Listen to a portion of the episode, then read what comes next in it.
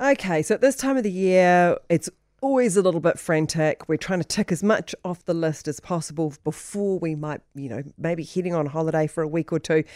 Sometimes, though, the minute we stop, we tend to get sick. And I didn't know. Welcome, Erin O'Hara. Good morning.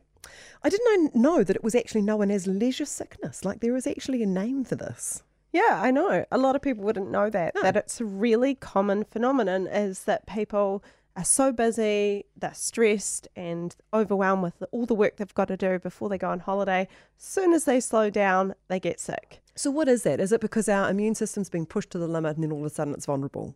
No, it's okay. actually more to do with stress levels. Like, there's okay. actually two um, sort of ways of thinking about this. It can be actually a little bit controversial about this this whole topic. Is that some people will believe it's more psychological issues, yep. and other people will believe that it's barely it's just a coincidence that you get sick as soon as you slow down. Okay, but actually, three percent of the population will experience this. Is that as soon as they go on holiday, or even sometimes the weekend is that you've been well all mm. week, Friday afternoon, you suddenly get a migraine or feel really fatigued and sick, and then you lay in bed all weekend and then you're ready for the next so it's week. Quite, right, so 3% of people have that sort of on a weekly basis. Okay. A, or it can be weekly basis or just when you're preparing for a holiday. Mm, okay. And it can be a varied symptoms. So it could be from fatigue to muscle pain, um, nausea. Some people will get migraines and then viral infections. And obviously, there's a lot of viral infections going around at the moment. COVID, um, also, anything if you've just had COVID, like I personally just had COVID, and then I've just had other sinus infections straight after, and it's because your immune system's are already low. So if you're in that boat, then um, you're going to be a little bit more vulnerable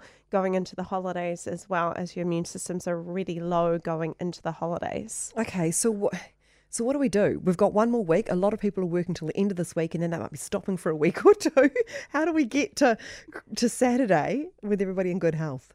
Yeah, it's about recognizing that that problem with the balance of your life balance mm. going into the holidays. So this week, just being mindful of your stress levels, not trying to burn the candle at both ends. So it doesn't mean like working long, long hours and then partying all evening. Obviously, you're going to be exhausted at the end of the week.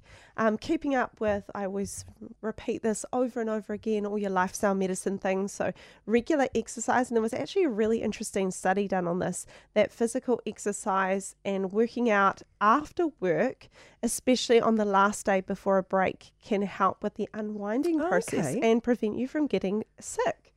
Um, so if you're laxing on your exercise because you think you're too busy, maybe you keep the exercise in the, the weekly plan this week um, because it will actually help your immune system and help you manage your stress levels.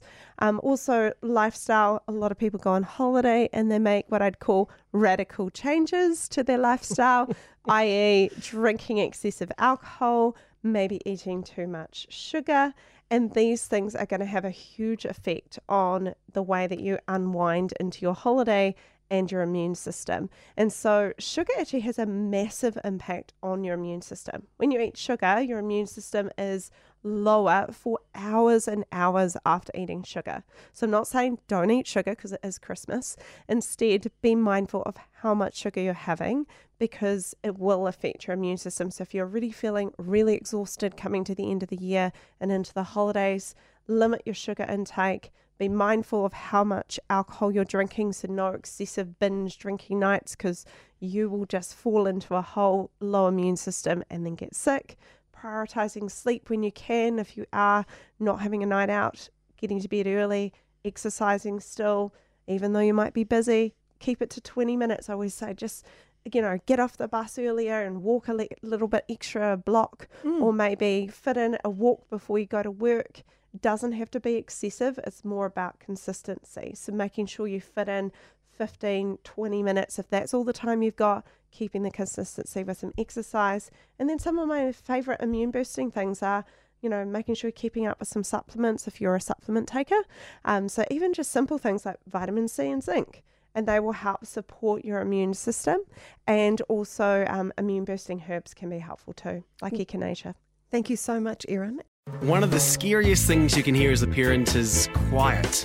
But if you do get a little quiet time, have a listen to The Parenting Hangover. It's not scary at all. If I bump into a couple and they have a boy and they have a girl, and I'm like, oh, boy, girl, snip. You've got a boy, you've got a girl, get the snip. You're done. you get to figure out what it's like raising a girl, you get to figure out what it's like raising a boy, save yourself a shit ton of stress and money. You've got your perfect little family. The Parenting Hangover with Clint and Jordan. New episodes every Thursday on iHeartRadio or wherever you get your podcasts.